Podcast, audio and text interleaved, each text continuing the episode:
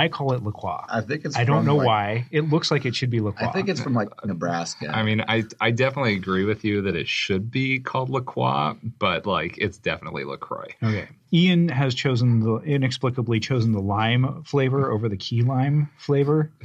Um, I I think feel like this is just indefensible. Like like LaCroix LaCroix has such a weak flavor already, and the lime is like are like uh, it's already um it's already uh, what's the word for it? The one where they dilute the treatment down to nothing like it, it's already that and then they like the lime is the like the like taking that function and then applying it to the output of that function again of the key lime the ingredient the ingredients are only carbonated water, naturally essenced.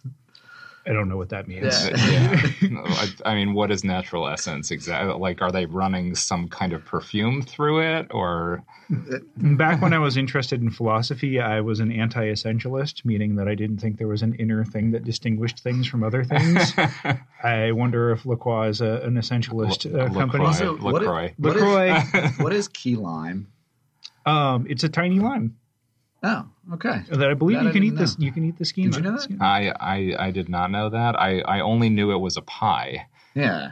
Um, It is the, the pie is made out of tiny limes. huh. I thought And the I, think just made out they're from. lime. I think it's Yeah. from the Florida Keys, but I could that could be that could be completely All right. my Well, main making brain making. that said, we have a very exciting guest here Yeah, today. we, we, we are joined by Ben Stancil of Mode Analytics. Howdy. Um, ben, yeah, tell tell the audience who you are, why anyone would want you around their podcast.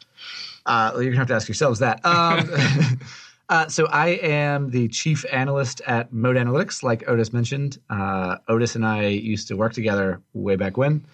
Um, You wrote the longest SQL queries, and you kept using the same alias over and over again. part of part of Yammer's uh, like ETL stack spells browser wrong all the way through it because I misspelled it at the very beginning of some pipeline, uh, and then it was like Brower just the whole way through, and it was too much effort to fix. A tribute to Jim Brower, the reliever.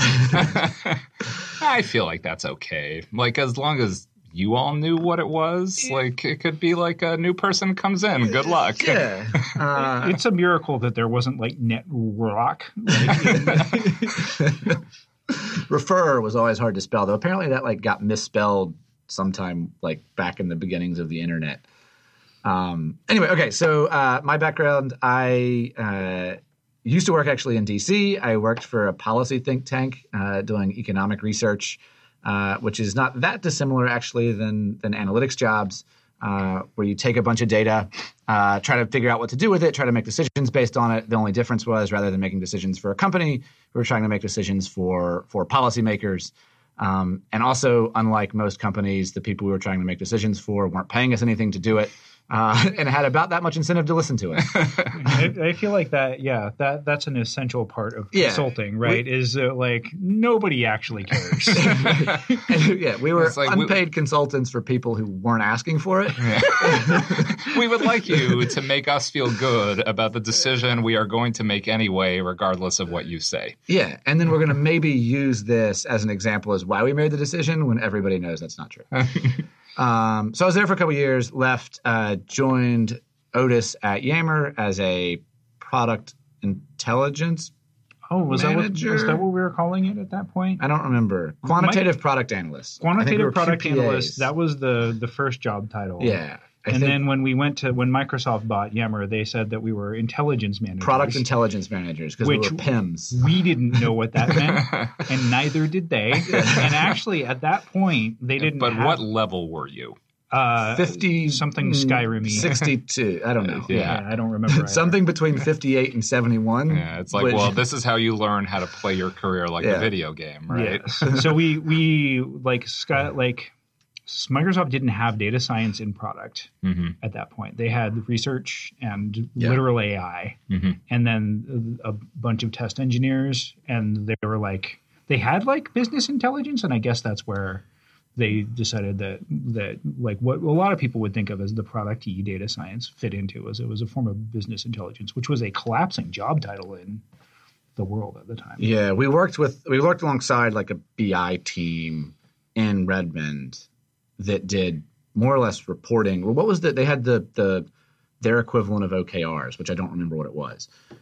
That was basically everything had to roll up to these numbers, and like that's how you got your budget and all of that. And it was basically the team that was responsible for helping everybody put that stuff together.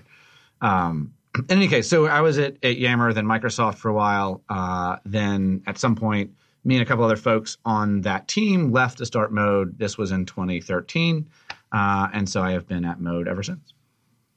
Cool. And Mode, for those of you who don't know, is a web page with which one writes SQL into. Correct.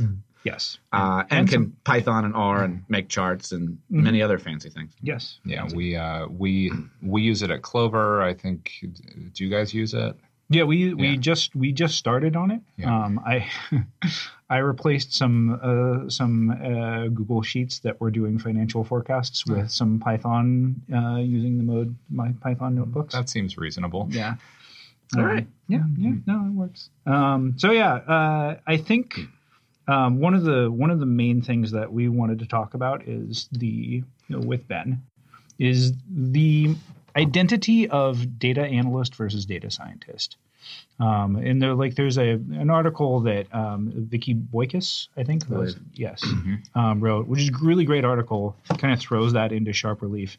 Ben, what do you like? How do you think of yourself? Are you a analyst or a data scientist? How do you feel about that? So this is a really tough question. um, I am officially officially my title is chief analyst. Uh, I run our data science team. Um, Well, you have really managed to complicate this Yeah. question. Intersectional data science with Ben Stancil. Uh, so so I believe myself based on the things that I do and and the way that I approach problems to be an analyst. I think that that fundamentally what my job is at Mode or or part of my job that is related to this question is to take the problems that we have as a business, take the questions that we have, apply data to those questions, and figure out the decisions that we need to make uh, to move the business forward, to make better decisions. Whether or not those decisions are which products we ship, or whether or not we launch new marketing campaigns, whether or not we should hire more people, all the kind of decisions decisions that are big for for the direction of the business. I, I like fundamentally believe that as the job of an analyst, we are analyzing the situation, analyzing the data, the context around it, and then trying to make recommendations on on what to do. So so to kind of push on that a little bit, like h- how how is that different than a data scientist? So I don't know what a data scientist does. Uh, so so I think that that the, if I had to define like I, I recently just talked to some folks about this who are students who are kind of like trying to figure out what to do, and and define if I had to put some sort of like crude definitions on on these roles. To me, an analyst is someone who is trying to help people make decisions, and a data scientist is basically helping machines make frequent decisions. Mm-hmm. So if you're Stitch Fix and you're trying to put a bunch of clothes in a box, if you're Netflix and you're trying to recommend which pictures to show on on movies, if you're Facebook and trying to figure out which ads to serve, those are sort of the domain of a data scientist because you're automating a machine decision. is it is it the same skill set or I, so no, so that that's the other thing is I, I think that the the data scientist in this sort of telling, the data scientist skill set is more about understanding like how to build those models, how to automate those models, and how to do sort of the engineering work around a lot of that. It's less about understanding the context of a business problem, less about how do I work with other people on solving this, um, and and less about kind of the the softer side of that like problem solving solving skill set. That- That's. I think that's interesting. I'm not sure I agree. um, like uh, the like data science. I, I think everybody agrees there's a blurry line between data Sure. scientist and analyst. yeah? I mean, I I would argue like data scientist in general is just a blurry thing. Yeah, I mean, yeah. there's a ten thousand dollar a year, maybe twenty thousand dollar a year reason to call yourself a data scientist. I think no it's matter. larger than that. yeah, which is one of the reasons that that is now the the, the team. At I'm- Modo. I mean, I, I agree. I agree. Like there, there's two different ways we can think about it. Like you can like we can try to draw like a bright line around them. Um, but is the person who works on A/B tests, for example, like I think most companies still want to call that person a, a data scientist, the person who's like building that system or analyzing those outputs.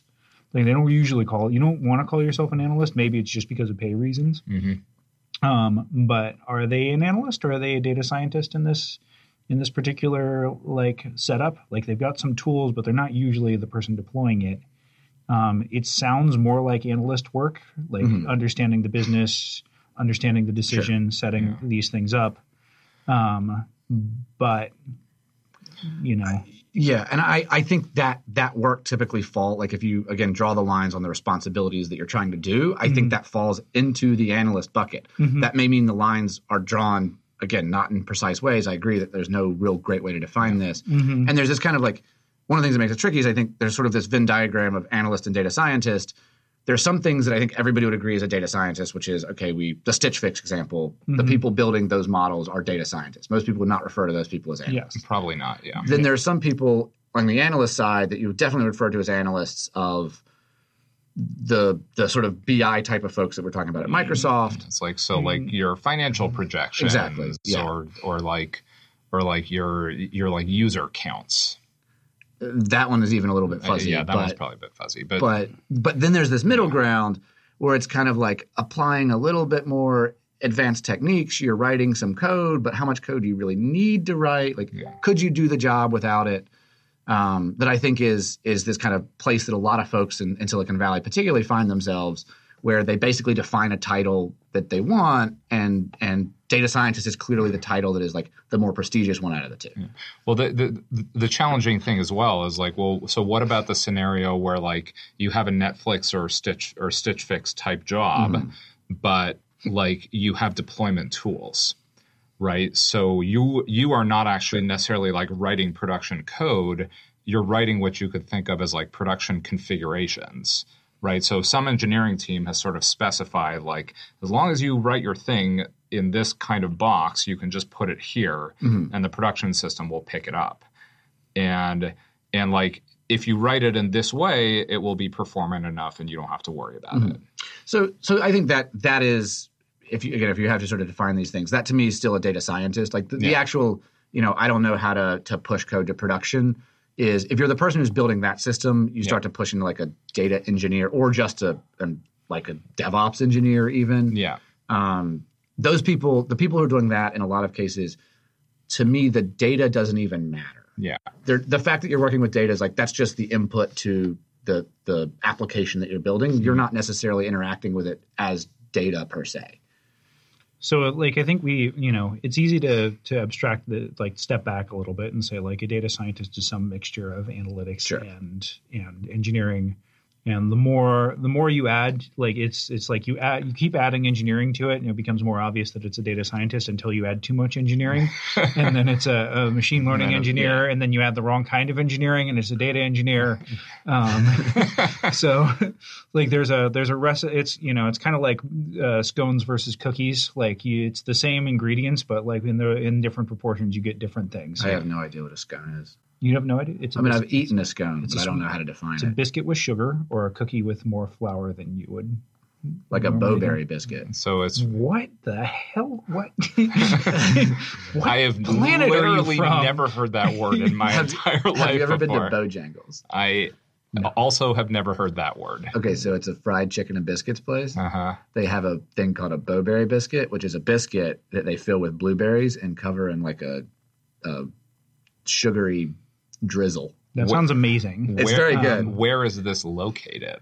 Mostly the South, only the South. I see. I think this uh, the, the like, people from the south speak of Mr. Uh, Bojangles as like the fried chicken place that they go to. Yeah, it's it's the Chick Fil A that's open on Sundays. Fair enough. okay. So, all right. Well, now we've we've classified our scones and cookies and blueberry based Bo-Berry, 'cause it's bo- Bo-Berry. yeah. Bo-Berry. So Bo-Berry biscuits or scones. All right, that's what I'm hearing. But uh, I th- I think what I hear and what I see from people who work with data scientists, are data scientists, manage data scientists, is that still even after all of the emphasis on engineering, mm-hmm. like you have to add engineering skills. The right idea is to add it for the market is to add engineering skills. Engineering skills are the easiest thing to measure. When people complain about the job that the data scientist is doing and they're not living up to standards, it's like it all it turns out that it is like they're not doing lateral thinking. They're not like they're not optimizing a metric that matters to the business. They're not doing they're not doing the like the right variety of causal thinking embedded in there. So like it feels like the they're like that people people say that it's more of an engineering job, but actually it's like it's it's analytics but with um, inside a, a mech suit. Yeah, so I very much agree with that, and I think that's that's the the skill set that really defines the people who are good versus great at this is the people who are sort of analytically nimble in how they reason about problems and can come up with clever solutions to identify proxies for what they're trying to figure out and then ways to identify causality in those in those proxies.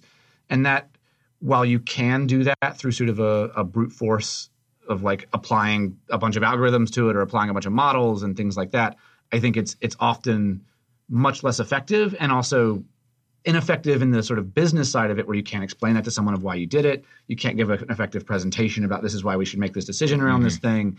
It ends up being like well we have a model that told us a thing.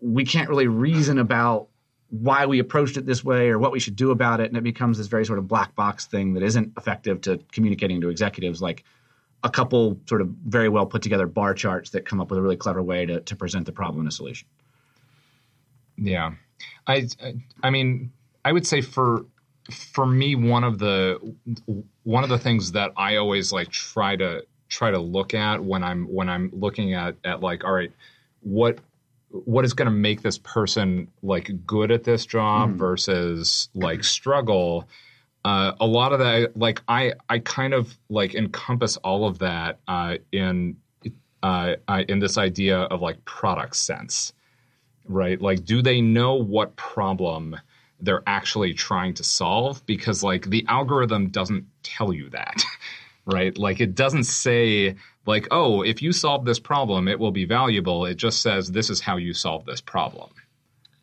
An engineer gets a product manager to have product sense for them. Yeah. But actually, and I, I think the people who've like it's really hard to be a product manager for a data scientist. And i think most companies that have tried that have been like eh, i'm not sure if this is a thing. Um, though I, I don't so i agree with that. And i don't know of many like the in those cases the places where i've seen that work is where the, the data scientists are engineers of data products. Yeah, um, yeah in which case Stitch Fix yeah yeah, yeah i which, mean that yeah. is that is the Stitch Fix model the uh, it's quite similar to our model the, there is an interesting question there though that i've never actually considered of like analyst as PM, where where the analyst is sort of defining the parameters of the question, asking ways of how do we figure this problem out. What is say someone comes to you with a question like one of the interview questions I, I ask folks is is basically say Facebook releases a new feature.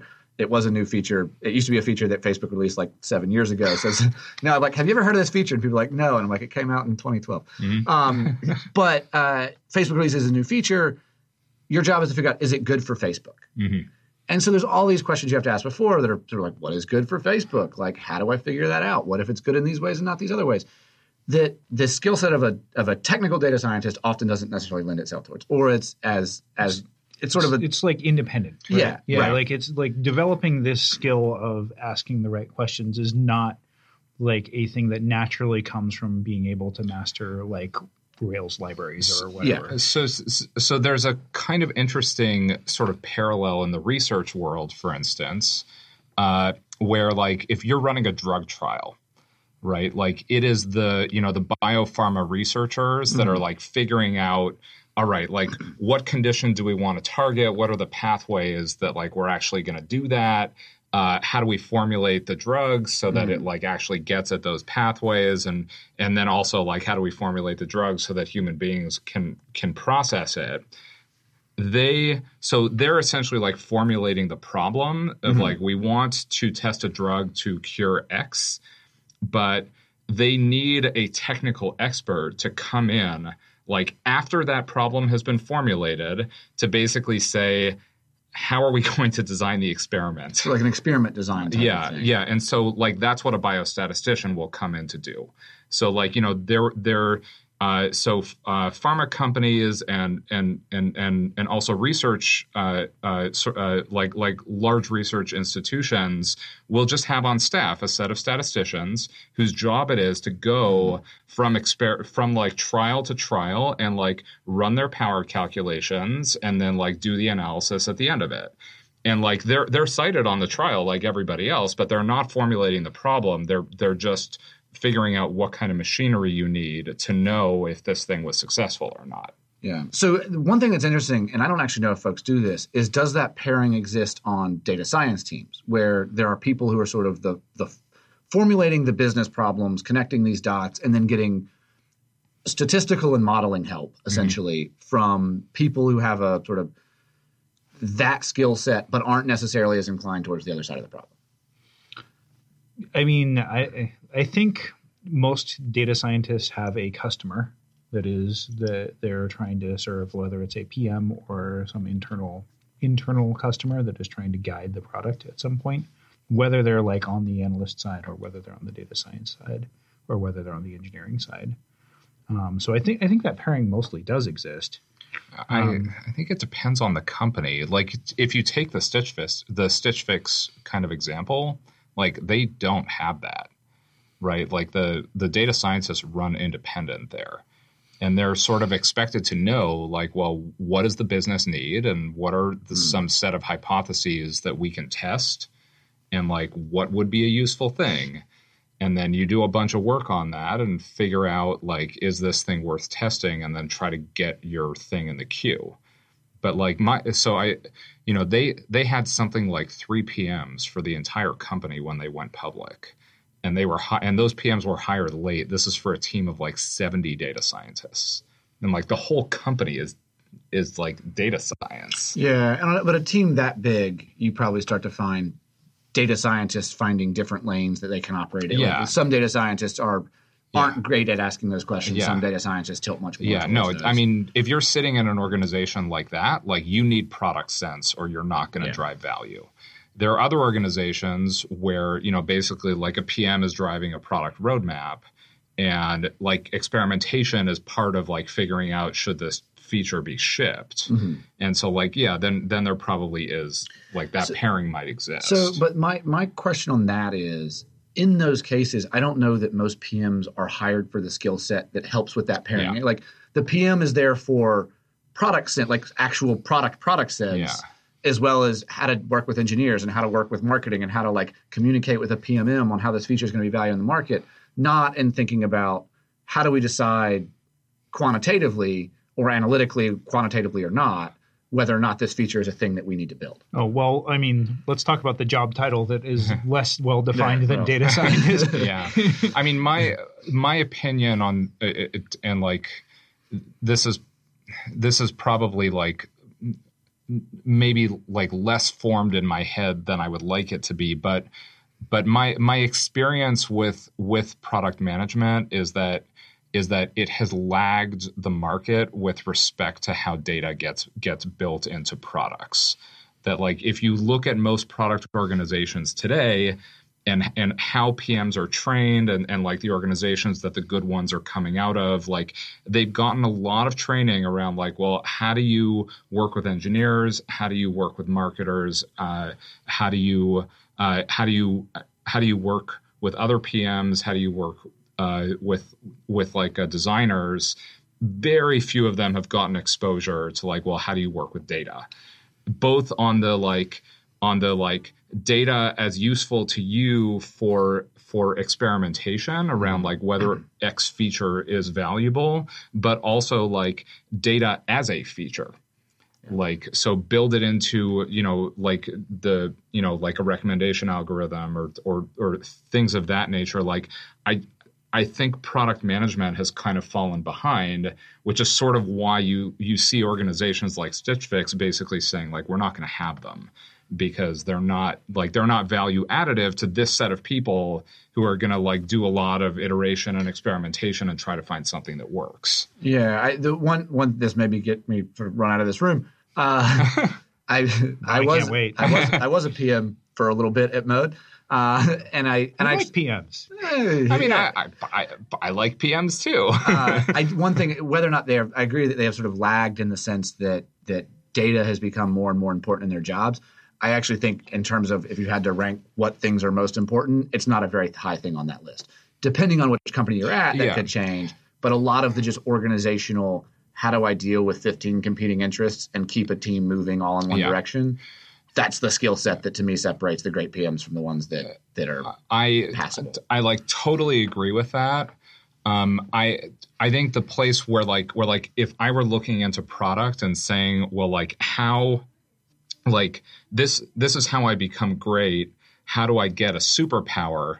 Like a superpower for for a PM in like today's age is is almost like knowing how to build data products mm-hmm. because there's zero PMs out there that or, or at least I haven't come across any that can do that. Yeah, I don't I don't think it's a real developed discipline. Yeah. And I think a lot of the companies that are like trying to hire PMs to build the data products are usually they don't know what they're looking for, like literally in the skill set that they're trying to get, and also what what the job description is on the like data product PM side.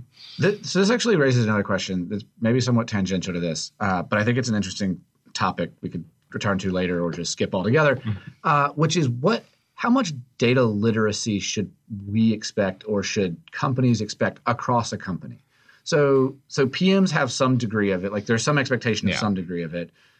There's this whole notion that most people agree with it like companies are becoming more and more data driven or at least need to be more and more data savvy like Yeah. data is a part of the culture in more companies in some ways whether or not people actually make decisions on it, it's a different question but to what degree should there be an expectation of people being comfortable with data or being able to be able to like reason about numbers in a way that makes sense Yeah. So I mean, I I've, I've at least spent a little bit of time thinking about this because like I I sometimes deal with early stage startups who who have this question of like, hey, like we're building this product. When do we hire a data scientist?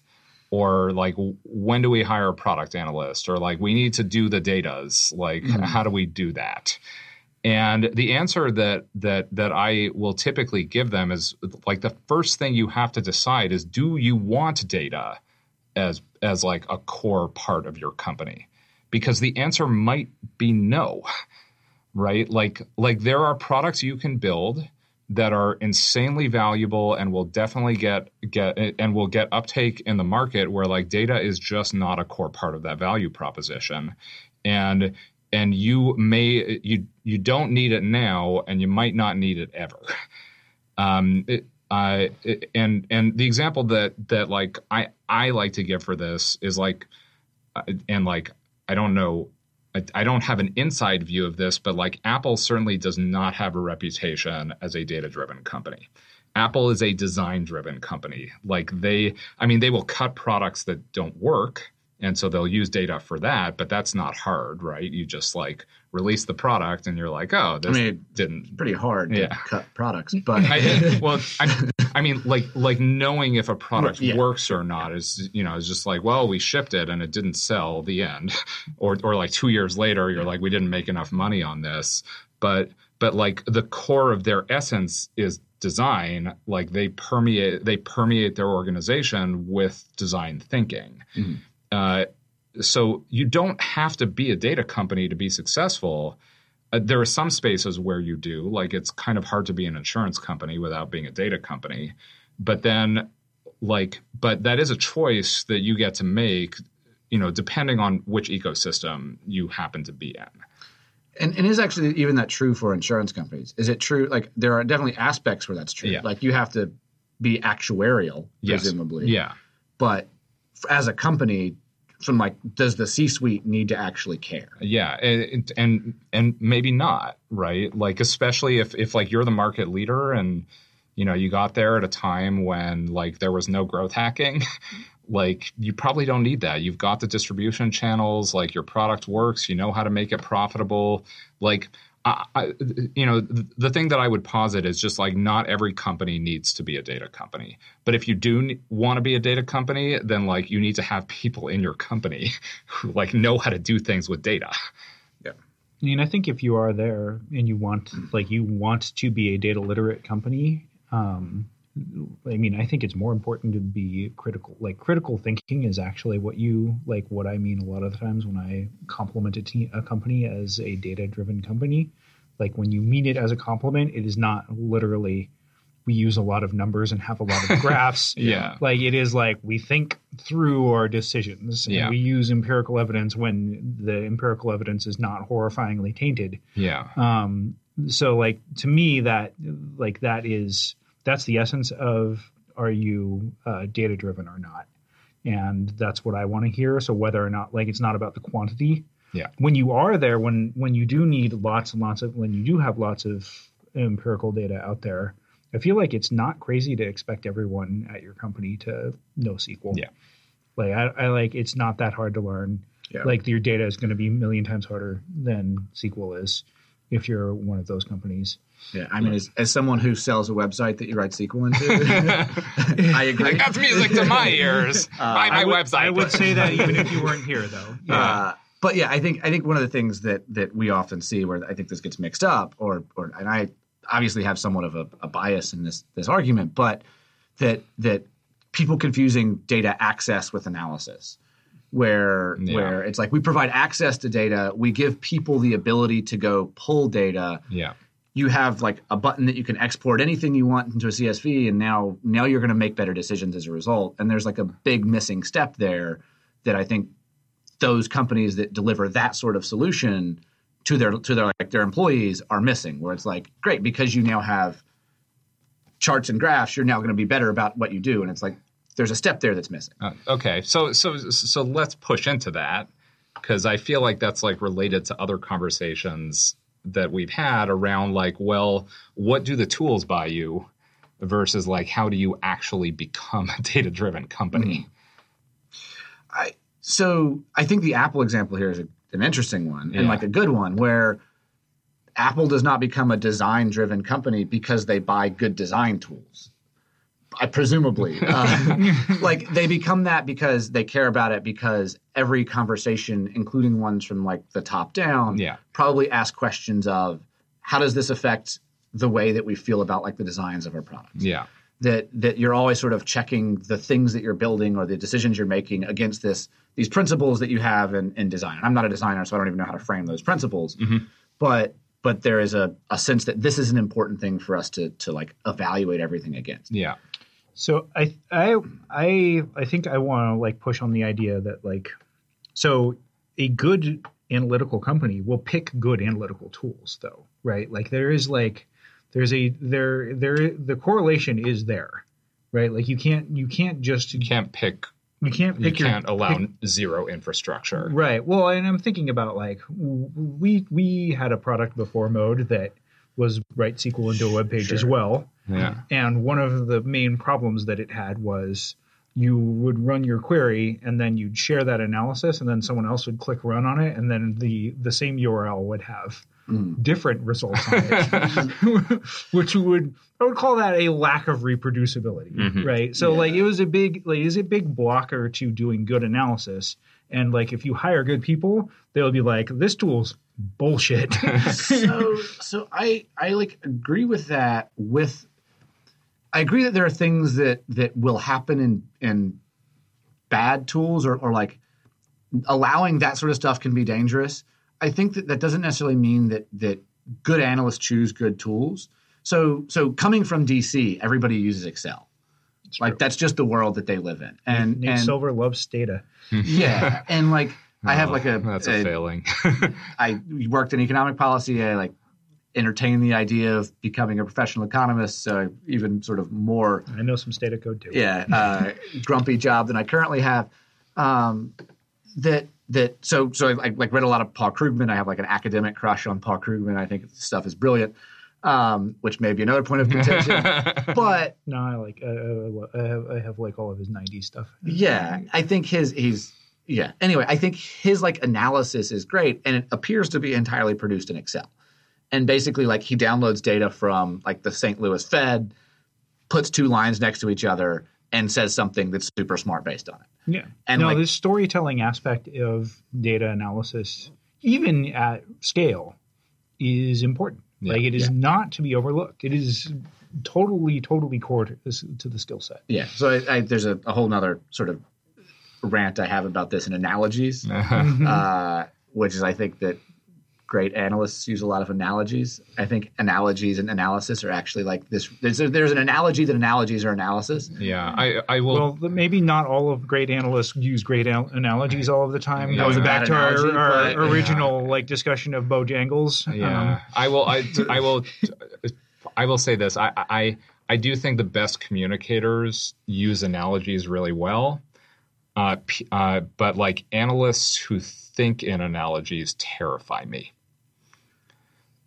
So, so yeah, so I can see that. So there, there's sort of two ways I can you can think of analogies to me. One is analogies where you're like, I'm going to apply this analogy and then try to solve a problem based on how it have solved the analog the analogous problem. Yeah. Which I think is a bad pro- like I think that doesn't work. It's the how do I communicate my way of thinking? I find this other thing that you understand that maps well to it and Yeah. maps sort of I recognize the core concepts in the thing I'm trying to describe. I recognize the core concepts in the thing you understand, find the mapping and then can communicate it that way. Yeah. But I agree that you can't be like, here's an analogy to Bojangles. Now this is how I would solve the problem with Bojangles. Let's go back and apply that to Patreon. Like yeah. that I agree is like a, a bad. Yeah. So, so I, th- I feel like where you're coming from when you say like you can't just tool your way to good analytics is that like the the stuff that makes like increases your number of reports or number of shits analytical shits produced per analyst is not go- like it's going to lead you to be the type of company that I was kind of deriding earlier, where you have a lot of reports, but you're not necessarily thinking critically of them. Like you're going to be data immersed, but not necessarily like using it well. There's no there's no tooling thing that can make you um, that can make you do good analysis on anything, right? That can turn data access into good good like good thoughtful uh, data driven thinking. Yeah, I think if the if you have sort of a prolif- proliferation of reports, you end up either not having a, like a, a single way of thinking about anything, or you're just having too much produced where you're going to end up finding all sorts of spurious stuff in there. Yeah. And without thinking critically about what it's telling you, either you look at all this stuff and be like, I have no idea what to do, Yeah. or you just start making decisions based on kind of any sort of shred of evidence that point you in one way or another, which really isn't to me the point of it. The point is you have big decisions to make and, and let's make those in, in sort of reasoned ways. so so if i'm kind of connecting the dots here like part of what you're saying is like if you want to be an organization that derives value out of data you need to hire a set of people who know how to derive value out of data Yeah, very Yeah. much. Very and much. it's it's not just a like a set of pe- like it's not a set of people that produces a lot of data. It is a people that like people that like get the most out of the data you have. yeah And, and in some ways produce less. Like I, well yeah, i mean that's their job right like produce less data more information right. The, the, this was this is a thing that is that has occurred to me. And looking, so we, we've been talking to, to potential customers or, or folks that are customers in Mode about okay, we're trying to build dashboards and stuff like that. One of the things that was kind of striking to me in those conversations is Yammer was a company that used data pretty effectively, had very few dashboards. It just was like Yammer was super diligent. otis otis about- says one Basically, basically, yeah, Yeah. was super diligent about not producing a bunch of dashboards. And that that one lots of reports, one yeah, dashboard. It Yeah. meant that anytime one you had like a thing to a metric to focus on, there was like it's it's that's the thing you focus on. It Yeah. wasn't I have my personal dashboard, Otis has his, and you have yours, and they're all kind of somewhat related metrics. We're all sort of pushing in right the different directions. It also freed up the analytics or data science team to focus not on building the next dashboard for this marketing campaign, but thinking about what are the questions we actually want to answer and like finding the the real value in those questions rather than just like some reporting for the sake of reporting. so like so like what are the key business problems we actually want to move towards Yeah. and not like what is the next visualization Yeah. that we have to make so like when you've got an OKR Yeah. pro, pro, like when you've got an OKR process, you're thinking of like like three dashboardable KPIs per team times four.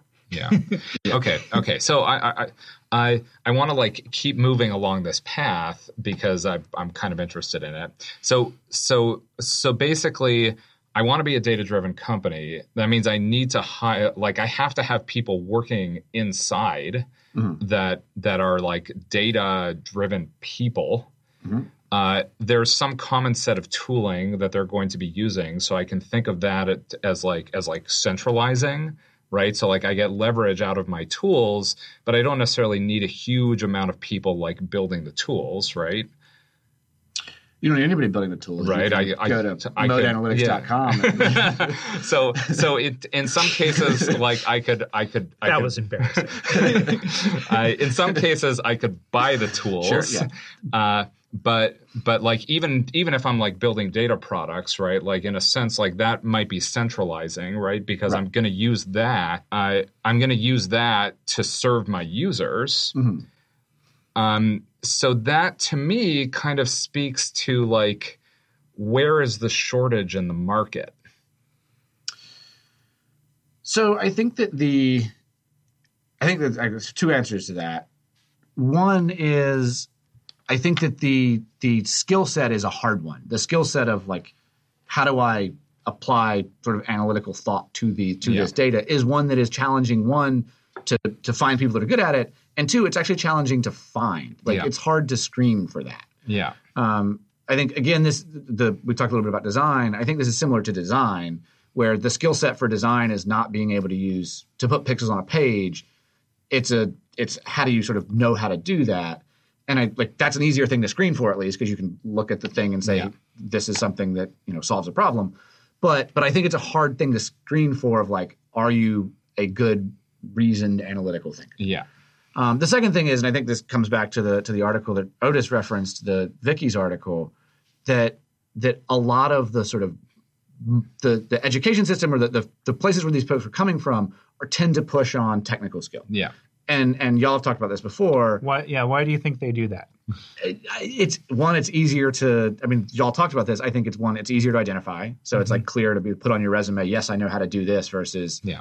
like yes test me on analytics questions and i will do well on them um, and two it is something that that is differentiated i don't know that it should be and i like i have some concern about that becoming the thing that is the differentiating thing especially because it encourages people to think about that first over training to the extent that you can the sort of analytical way of thinking Yeah. Well, it, I mean, if we frame it the way that that we sort of like wandered back into this of like, hey, like companies just need way more analysts than Yeah. they need data scientists, like that would even cause a marketplace problem, right? Where like where like essentially like people are focusing on the thing where like they're not focusing on the thing where there's like an Oh my God. actual market shortage. Oh my God! You guys are about to tell me that the market isn't clearing. I mean, yeah I mean, I think I think that's I think it is legit, and it's caused by the prestige problem, right? Which is that like we really need analysts. You don't need a lot of technical skills for analysts. The market unfortunately rewards technical skill because not because it's necessarily more valuable, but because it's more it's more it's easier to identify. And nobody wants to be like nobody wants to have analyst on their resume. Although I have analyst on my resume. so, Dude, I, Um, I have product intelligence manager on. I did not write that on my LinkedIn. Um, and the like nobody like nobody What- wants to do. would product unintelligence look like? I mean, I'm not going to answer that Yeah. question. All right, sorry. Yeah, no. I don't want to burn any bridges. Yeah. Um, like it, it is it is a, a real problem that nobody wants nobody wants to write the SQL nobody wants to build the dashboard people Yeah. want to skip right to modeling stuff Mhm. So, so some people, and I think this is there's a, there's an, another thing here. So my, my brother is actually a good example of this. My brother has several degrees in history Mhm. uh, and a law degree and a master's in public policy. Uh, a lot more letters after his name than I Uh-huh. do. Um, he would make a great analyst. Yeah. Like he's a very very like he, he thinks through things really well. Uh, His- he is historians tend like uh, like data scientists that come from a history background like actually the best best data scientists I've worked with. Yeah, like he thinks about things super well. Um, he's a great writer. He is someone who is like comfortable with numbers, not somebody who you can be like, here, go off and, and build a bunch of models and isn't know how his way around that that well. He could learn it, but it's not really where he's coming from. And one, while like his interests end up lying somewhere else, I don't think he would want to work for a tech company in San Francisco. But he has an approach to solving problems that I think would be super useful, but he doesn't actually, he would never be someone who these jobs would look at mm-hmm. because I don't think he clears either a technical bar or sort of a traditional you fit into this bucket. Yeah, it's like, well, hasn't used version control, no skill at coding in Python. And, and he himself would say that. Like he'd Yeah. be like, I could never get that job. Like that's not that's not what I do. I don't know how to do that. Mm-hmm. And I think that's kind of where this signaling problem comes from. Of Yeah. it's important to have technical skill. Is there's not that much of a short. There, I have no idea, but it doesn't seem like there would be that much of a shortage in the market if you can find social sciences people and even some humanities people that actually do the analytical reasoning well, but are scared off by the fact that it's a tech job and they don't have the tech skills to do it. yeah. Mm-hmm. The chief actuary at Clover's degree is in English. Yeah, and and so like I don't think he took any math courses in college, so he said something like that. Well, yeah, but he he did win math.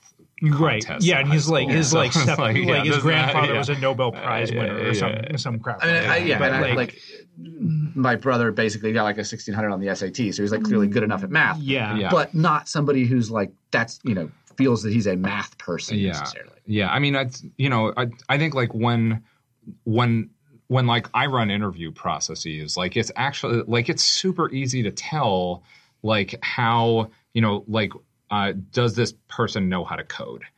Um, Yeah. and and I mean, if you get someone today who who like doesn't who doesn't know anything about version control, like that's just just a little weird if they're like applying for that kind of job. Uh, most people have like sort of seen it. You, like someone like your brother might might be an exception and that in that regard. And, and I was an exception. Yeah. So like when I Yeah, I didn't know. I, I also Well, had no. when, when I started at Yammer, Yeah. I I didn't know what SQL was. well, I was Yeah, like yeah. Otis was like write this query, and I'm like what? and the reason, the reason why I knew you could do it is because I learned it in a Hard Weekend Yeah. too, right? yeah, yeah. I I mean, so uh, so so so like it, it it's super easy to tell in an interview process. Like, does this person know know how to write code? Yeah. Uh, the stu- it, it's a little harder to tell. Like, can they do system design? Uh, which really comes down to like, do they know how to write reproducible code? Uh, like that is a that is, that is an actual skill that is useful. Um, should you cut on it? Probably not. But but but anyone who comes in is going to have to learn how to do that. Somebody at your company needs to know how to do that, and you have to know have enough somebodies to be able to scale to the dummies that don't. So so uh, in principle, yes, but everyone by six months in needs to know how how to do that. Because like if you have a set of people who are just like writing whatever code they want and then like another set of people who have to run after them with a broom and like clean up the messes like your your team will break like really really really quickly. So i mean i i think of that as like the dennis rodman problem. Like you can have one like you can have one person who is like so good and never writes any unit tests and like doesn't know how to how to like get code structure that that like it can run again but but like you can't have more than that Is this analogy like because Dennis Rodman is a good rebounder, or like Dennis Rodman is a problem? You So- can only take like one Uh, Dennis yeah, Rodman it's character. yeah, and t- I mean this is like uh, Phil Phil Jackson's old line where like he he like he like had a thing where where like you know he, was very strict about about the team rules. He was like every player has to do this and this and this. I don't care if you're Scottie Pippen or Michael Jordan or whatever. And then some reporter was like, well, what about Dennis Rodman? And and he was like, you can hold the bus for one person and, and and like the reason you hold the bus for Dennis Rodman is because he's Dennis Rodman. Like he is the best rebounder in the history of the league. like but but like no one else. And you can only have one of those because if you have a whole team of them, then like you can't build the culture you want of like of like this is what I want this team to do. Uh, and so so like I, my my feeling it is basically like do you need to know how to write reproducible code coming into the job like probably not but you better learn it at you know while you're in there otherwise the rest of the team's going to be cleaning up your mess or you need to be like siloed off away from the production systems Yeah, and this is I think the the thing that that the way that I think about this in hiring these folks is basically are you scared of those things? yeah Like some people will come Yeah. into that and be like yeah you'll tell them this is what you're going to need to learn and it's like, "Oh, oh, I I don't Yeah, do no, that. it's like- I, I love do this. Yeah. Like you can do these mm-hmm. things wrong the wrong way. I just want to know that you feel bad about it. yeah, uh, and and I don't think that's what you're saying, so right? it's, it's kind of both. So I think yeah, Yeah. one, it's like, do you recognize that it's not good, and are you scared of trying to learn it? yeah. Like some people will be like, it's wrong, and I'm like afraid of it, and I don't want to learn it. So I'm and not some going to people, engage with it. and I, I recognize that it's wrong, and so I'm going to try to fix it. Versus the like, I don't do that, and I don't want to like try to deal with it, and can somebody else just help? yeah. Like that, I think is where is where you have to start at the screen. folks. Yeah, yeah. So, so I mean, you definitely want people that ask for help, though. Yeah. that yeah, is- yeah, that- yeah, that- That's No, what I no, mean. It's- no, I'm not saying no, don't ask uh, for help. Yeah. Uh, none of this is to say that like oh you you like never ask for help on like how to structure code it's it's just to say that like you realize you have to like like this is a thing you have to do Data scientists should be scared of your reproducibility. Yeah. like that is that Yeah. is like Yeah. that should be Yeah. the boogeyman for them. They you can't make everything hundred percent reproducible Yeah. all of the time. You should feel bad every time you don't, like a little bit, and you should ask for help when you like for people who have more skills to you. and this is this is one of the places where I think people coming from from sort of like the social science Excel world actually really feel that pain of they've gone through the process of doing something in Excel manually forever, and like the the idea that I could not have to do that again is like oh my god, yeah um, let me learn that thing because I know what this is like in the world Yeah. that I used to do. so yeah, that I- was like my when I first used SQL in a web page that saved execution records. I was like, wow, my thesis sure sucks compared to this. yeah. So, so, so, I mean, I, I've actually seen both sides of it, right? Where it's like you have one set of people who are like, "Holy crap, this is awesome! I Yeah. wish I had this," and other people who are like, who like just are, I, I either terrified or don't think it's valuable and don't want to engage with it, and and it's that like second set of people. Like you really like they need to get on the bus like once once they're Yeah. there bec- because it it, it it causes more work for the rest of the team if they're not doing that stuff. Yeah, I agree with that. Um, yeah, and so so you know I've I've I found essentially like there you can see that in an interview process like it, it actually is is like you can kind of tell from code that they write. Um, the thing that that you end up needing to test for like really deeply, which is you know kind of gets to your market clearing uh, uh, sort of scenario, Otis, is like, do they have the analytical skill to solve a problem? Right. Right? Like, if you give them something kind of ambiguous, like, can they unpack it and like get to something useful? And and like when people hop into that and they like starting it, it, and they start working through the case studies you can tell who the folks are that like spent all their time learning the engineering stuff Right. versus the ones who are like no like the engineering stuff's a nice tool but this is the thing i actually want to be doing and this thing is like 90% of the, of the value in the job and that's and that's where I think like it's particularly in the what are people sort of scared of when you ask these questions. You often see the opposite of that, yeah where some folks will be like, "All right, well, how do you figure this problem out?" And I, I've probably told Otis this before. Like the worst answer to that is sometimes people be like, "Well, look at the data and figure it out." yeah And But that's the uh, like that's well, the, that's not we- an answer Yeah, right, it's like I would simulate it. yeah yeah Uh, but some people, some people approach that as like they're excited to work. They're like, "Oh, this is like an interesting question. How do I dig into it?" yeah And I think that, in some ways, that excitement to try to solve that problem is what motivates them to be good at it. Yeah. Is that like I want to dig into this? I want to pull on a thread and then uncover something and then realize, oh wait, that that leads me to three more questions. How do I pull on those threads? I'm not just like looking for the answer that that sort of checks the box. I like want to understand how this works. yeah Let, let- if I want to like, I, I think want to just add one little observation here. So, like, a lot of what the theme here is is like people kind of don't want to do the analytical part of the data science job, either because like there's market consequences for it, or because like there's like it's just kind of intimidating, or they just don't perceive it as uh, valuable. yeah or me- or it's painful to that was kind of the Yeah. part that I wanted to like. I'm gonna screw this up, and I hopefully he doesn't yell at me too much. But um, uh, the Sean Taylor at Facebook had this tweet that I thought was just like incredibly memorable. It was like when I present my analysis, everyone's mad at me, and they're arguing with me about my conclusions. When I build them a tool that embeds my opinions, is like the the subtext. I think they all love me. like everybody loves a tool builder. Yeah. And like you get rid of a lot of the emotional pain of being an analyst by like hiding behind your tools a little bit is the the implication there. Yeah. But but in order to do that, you still need the analytical skill set, right? Because you're not just going to be like data regression answer, and- right? And to, to go back to the to the design piece, uh, You know, I mean, those the, the people that are the best pull off the like they build the tool and it's yeah. got their opinion in it and they've understood it and they've Yeah. tricked you into they've tricked you all the way down. Yeah. yeah, and and like like a good designer can't shy away from the critical feedback they're going to get on something. hmm And I think like analysts have to in some ways have the same approach where you can't you can't be like here's my opinion and it's right because I made a chart and like go do what I say. Yeah. Like there mm-hmm. has to be some humility to that you get it wrong. Other people have perspectives that you don't understand. There are business contexts that you can't sort of model in. Yeah, but I think even even if you're approaching it with all the humility in the world, like your effect, like everyone everyone at a business feels like they can kind of do the analytical part of the job. Yeah. Right. Like you're kind of honing in on their territory with your opinions, whether or not you're like whether or not you're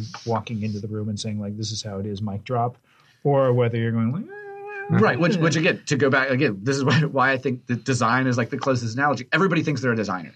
Everybody can everybody can I know at how to do page and this. be like, I'd actually put that there, and what if you do this, and if you thought about that, and like you have to be able to work through that. And I think that's the tool building thing can help. Like there can be other ways to do it, Mhm. but I do think ultimately your job is to to show people here's a new piece of evidence to consider when you're making a decision. Here's the things you should be thinking about. Here's ways to be persuasive about helping people understand those conclusions. And then ultimately, it's not really up to you what happens next. But if you're doing an effective job, people make like you will change people's minds. Yeah, like I'll I'll say like the best people that I worked that I've worked with, technical uh, like they cut across all like the entire technical spectrum from like from like could ship you know could ship performant production code at Google or Facebook versus like half the time can't figure out how to turn their computer on. Uh, Thank you. Thank you for subtweeting me in my own life while I'm here. uh, like like the uh, like the you know the technical piece of it was like totally orthogonal. The skill set they had was the analytical side. Like how to take apart a problem so that it can actually be answered. Like where is the value layer? Locate that. Know the right question to ask like figure out the fastest way uh, uh, uh, uh, uh, from like A to B, and and and also the ones who like could think through the second and third order consequences of the way that that that like they had answered a question, right? Because like sometimes it's like, well, I need to answer this right now, but but I also know that like a very similar question is going to be asked 50 times in the next month. Right. And I also know that like the answer to that, the answer to those 50 questions, the answer to that question 50 times propagated is going to like move through the entire user base. Mm-hmm. And so, like, what does that mean for what I do right now? Like, I may not actually like write a query in mode and answer it. I might actually like build a pipeline right now because because like I already have like I I can see the sec the the like second and third order effects of this, and I'm gonna need unit tests mm-hmm. on this on this query Yeah. like that. Like like the best ones can like really think through all of those pieces. And but like none of that is like how good of an engineer are you? Yeah, and and so to go back to the sort of very original question on this of analyst or data scientist, I think that those skill sets are the valuable skill sets. Yeah. They're the valuable skill sets for the company. They're the hard skill sets to find, uh, and they're the ones that are like worth promoting as this is what the job is. Yeah. and I think There's never a glut.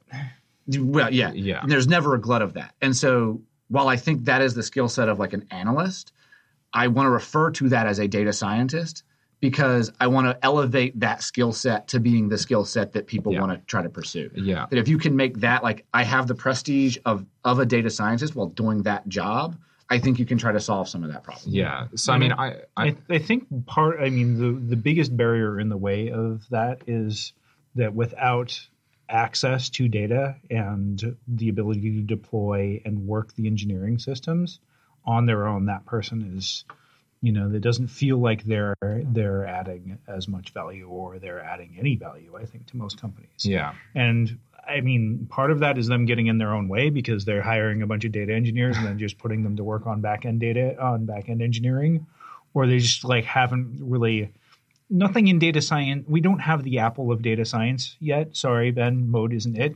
like, there's nothing in data science that just works, right? Like nothing. Yeah. Like if you like you Oh, Apple in that sense, in terms of products, not Yeah. companies that are like Yeah, Yeah. in terms of like products that just work. Most of the, the products out there are leaning on data scientists' ability and willingness to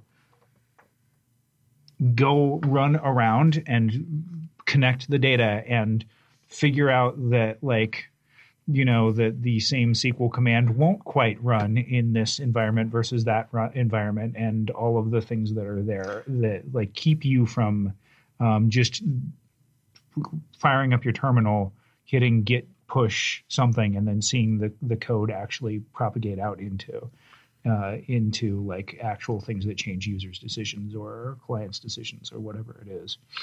is that necessary though so so to to say data scientists or analysts as engineers like engineering is there isn't sort of the apple of of developers i mean like heroku i guess is the closest you Well, could get It's also yeah, like, that is yeah. a similar shit show. Yes. Yeah. Well, I, I mean, no, because so I, I I don't know that that it's the apple of it, but like, uh, but like high high level frameworks have done a lot for engineers.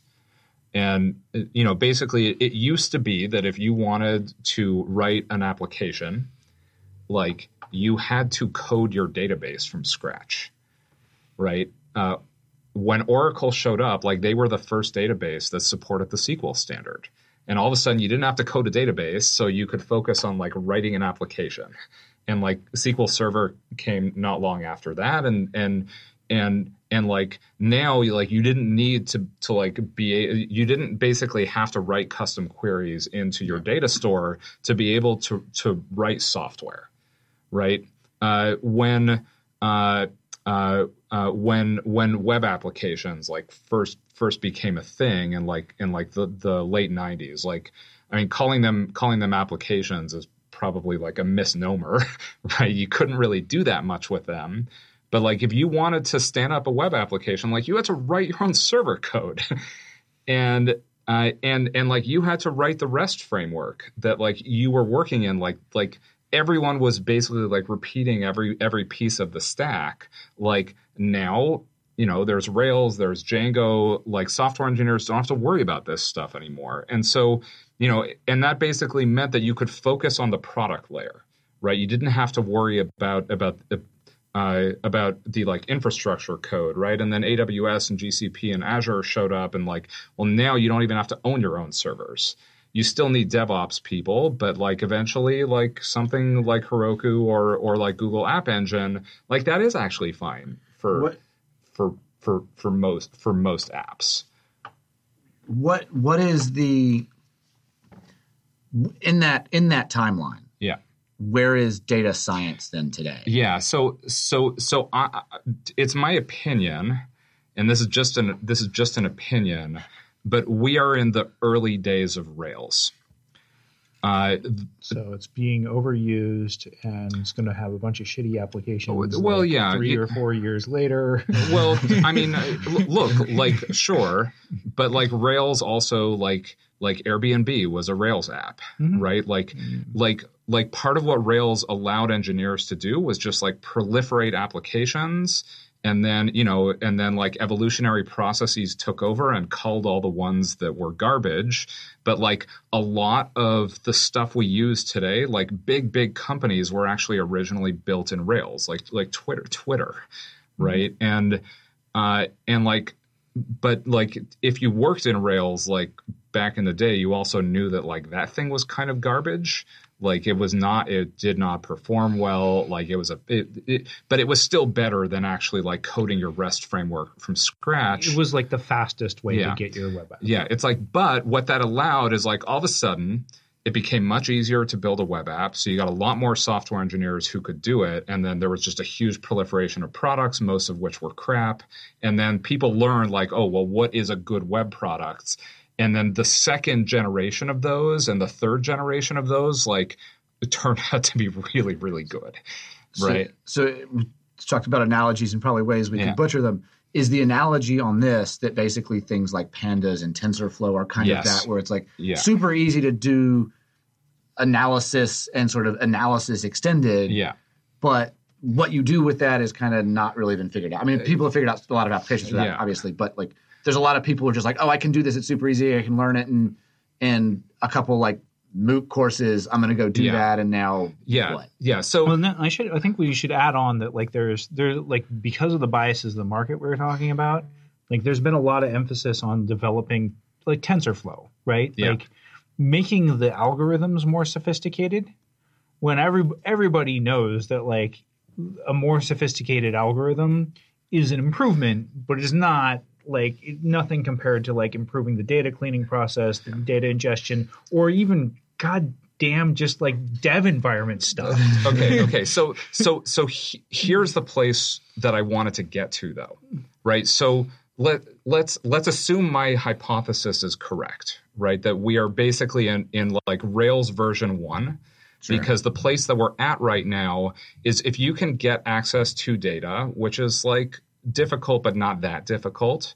Like then with some combination of pandas tensorflow pytorch and sklearn you can build machine learning models. Like and if you have an application for those like they're going to be pretty decent machine learning models. Like someone who is a, who is an absolute expert in like neural nets is not going to do that much better than like than what the fast.ai implementation of something will just give you out of the box. Hmm. So what does that mean? Right? So That means you want to pick the person with more analytical skill set than it- not the person who's an expert it- on weighting is- neural nets. It is not just that, right? It is you as a person. What should you be emphasizing, right? So, so think about what it would have been like as an engineer when Rails showed up and your expertise was in writing web stacks. Like, what happens, right? In like five years, your skill set is not useful right? The useful skill set was knowing how to build good products. Was like was sh- was being able to ship things quickly and test things in the market and have good product hypotheses. It was like being a hmm. product engineer. So so assuming that we are in the early so so if we believe that this is the place that we're in, it is actually like the wrong decision to be like focusing on like well how, how do i get deeper and deeper and deeper into these algorithmic implementations? Like the abstractions are getting good. And so like if that's your skill set like are you gonna like for how much longer are you going to be better than the person straight out of school who says fast.ai.cnn.fit Yeah. right like i don't think that much longer and so like you got to be where the value layer is which is going to be like knowing like locating products that are worth building and shipping that stuff I've never seen Ian this excited Yeah. about So, anything. so that then, then I have a question about that, which is in this article it talks about, and you've mentioned this this Yeah. this glut of of people going through these programs yeah to to be able to say like we're learning these things. Is the problem that they are basically learning how to tune TensorFlow models? And that's just not a skill set you need to learn. Like they are the people who are basically learning to build Rails apps. Yeah. They are the people who are learning on top of the system that exists. But is it like you don't actually that's a that's now a relatively trivial thing to learn given Yeah. some other background. Yeah. So so the thing that I would say is like it's not it's not that having that skill set will not be useful. Uh, it's that if you think about you wanting to be at, at at the forefront of a field somewhere somewhere that is not commoditized, right?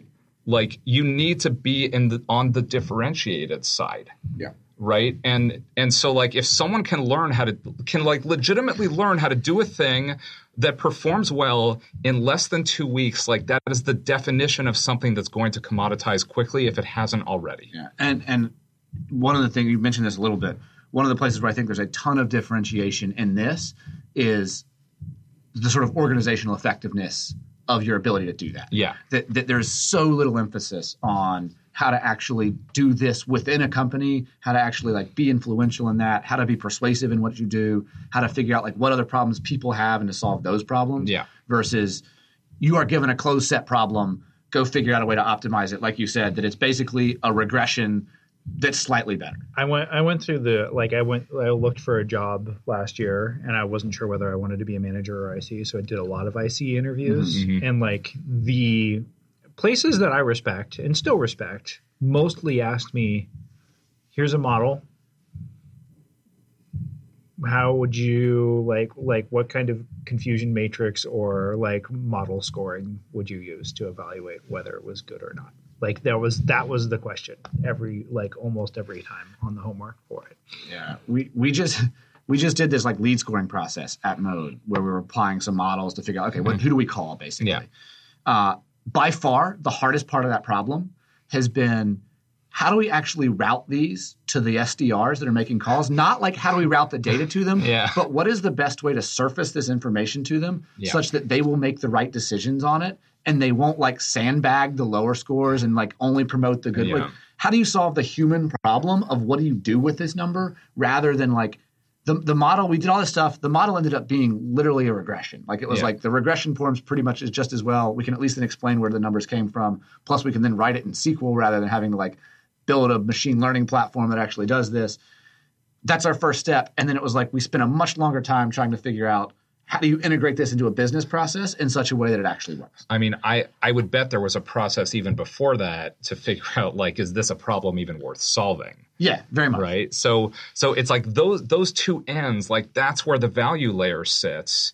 And like if you think about like these high level tools showing up, like if anyone can fit the model, like it's the ends of the spectrum where where the value is going to slide to. Like figure out what problem to solve, and then like how you actually get the outcome you want. Like I, I- that's just not a place where anyone is spending any time. there's this interesting related to this. There's an interesting Andrew Gelman post, I think, about it's basically about. Uh, This is the only person I like better than Nate Silver. uh, I think it's it's it's him sort of wading into some of like the the the p value debates a few years ago when this stuff was really going on, um, and it was basically like, yeah, okay, we can argue all this stuff. There's all this like nitpicking about the sort of 95% confidence and stuff, and he's like, this is totally absurd. The amount of effect that you get by changing the way that you do this versus where does your data come from? Like uh-huh. nobody's arguing about like thresholds for whether or not this is like a, a reasonable way to conduct a test yeah. and and it's all around sort of the the easy part of looking at these numbers and these models. And I think that's kind of the same thing with this. It's like you present this stuff, you argue about these little details, not like did we even ask this question in a meaningful way? All right, so I think we all agree that like Vicki Boykis's advice of like emph- like learn SQL is like the best advice anyone can give any early career thing. Yeah. Like that was one of her pieces of Yeah. advice. And her other was like lean on the the engineering stuff, and like that was that was in there. And I think that's good career advice. Yeah, I, I still. I, and I think yes. I think there's two way there's two reasons. There's one good reason and one kind of one that depresses me. There's one one good reason is like thinking like an engineer is good for you as you put your analytic skills to use because it, I mean, it, it that's what drives you towards reproducibility. yeah reproducibility like thinking about things from the user's point of view like do like simulating the decisions of the human that is going to be like doing the things like that's all variations on thinking like an engineer to Yeah. me um the other reason that saddens me a bit is just like that's easier to test the market will continue to reward that i feel like ian is taking the the bear position on that part of the advice and saying that like the the market will come around on lateral causal social science thinking um, as applied to a business. And I don't know what Ben's opinion is. Mine would be the Marshall, like some version of Keynes's. The market can stay irrational longer than you can stay solvent. No, no, no. no. So, so, like, so like to be clear, I would not argue that people should not learn this stuff, hmm uh, especially when you're competing with everyone who is. Uh, Like the thing that I would argue is like you can learn this stuff in like you can learn enough of it in like two to three weeks like that should tell you that's not the place to be spending your time. Which is not he's not saying you can learn good engineering No. in two or three No, no, weeks, no. but I'm you can learn like- how to uh, manipulate a like to make a package go, to Yeah, to yeah. like uh, you know to do a the boot camp stuff. Yeah, like you can learn the concepts, especially if it's if it's like a fully immersed, like two to three week period, or let's say even if it's six months, right? It's six months. You come out the back end, like with the way the tools are set up today. Like you, you're the the models you will build are going to be just as good as like the world's experts in in model building but the problems you will solve are like that that is the place like that's how you figure out how to drive value in the commercial world so it's like if you're spending all of your time on on that you know after that six month period where like you know how to use git and you know how to use tensorflow and you know how to use pandas like if you're if if you're still learning if you're still focusing on like do more more more more of that like that's where i would get worried for someone as an early career person because that's not where like it it's it's it, it might get you a decent job today but in five years that is definitely not where the value layer is going to be Yeah, I, I, I mean, I, I agree with this, and I think that like there's there's the thing that I would encourage folks to do is go find something you're interested in and solve a problem with it, yeah and then you'll quickly realize like the the amount of engineering skill that you need to learn to solve that, and you'll spend most of your time trying to work on these like other more sort of real meaty problems that I see in this. And I, I also think like I, I agree that the market here is sort of depressing. That I do think it's it'll be like this for a while. Yeah. I would love for for frankly like the folks like us in our positions to be able to push that, to be able to push it to the extent they can, where it's let's not let's find the folks and celebrate the folks or or celebrate the skill sets that are these other ones. You know, I don't know how that actually changes, but but I would love there to be more of that. And I and I agree that that there is a huge differentiation problem. I was talking when I was talking to these students recently. Someone came up to me who was exactly one of these sort of junior folks who had done a bunch of a bunch of like technical stuff and sort of like how do I how do I get a job? And it was you're applying to a job that 100 people are applying to. Your technical skills are not the thing. Like nobody's going to care. yeah Like they will care, great, but like really, you're you're going through an MBA program. The MBA program may be a net negative, but it's a differentiator, and you Yeah. can spin that potentially of like I understand business problems yeah or something that isn't just like what do you do? Well, I know TensorFlow. yeah Like it's like just or doesn't matter. or like take that skill set and apply it to a different position right? Like Or- yeah, like exactly. use it as a differentiator somewhere else right? Where where it's like you know apply to the finance team where they're doing everything in excel and then and and then you can use this other stuff as a superpower.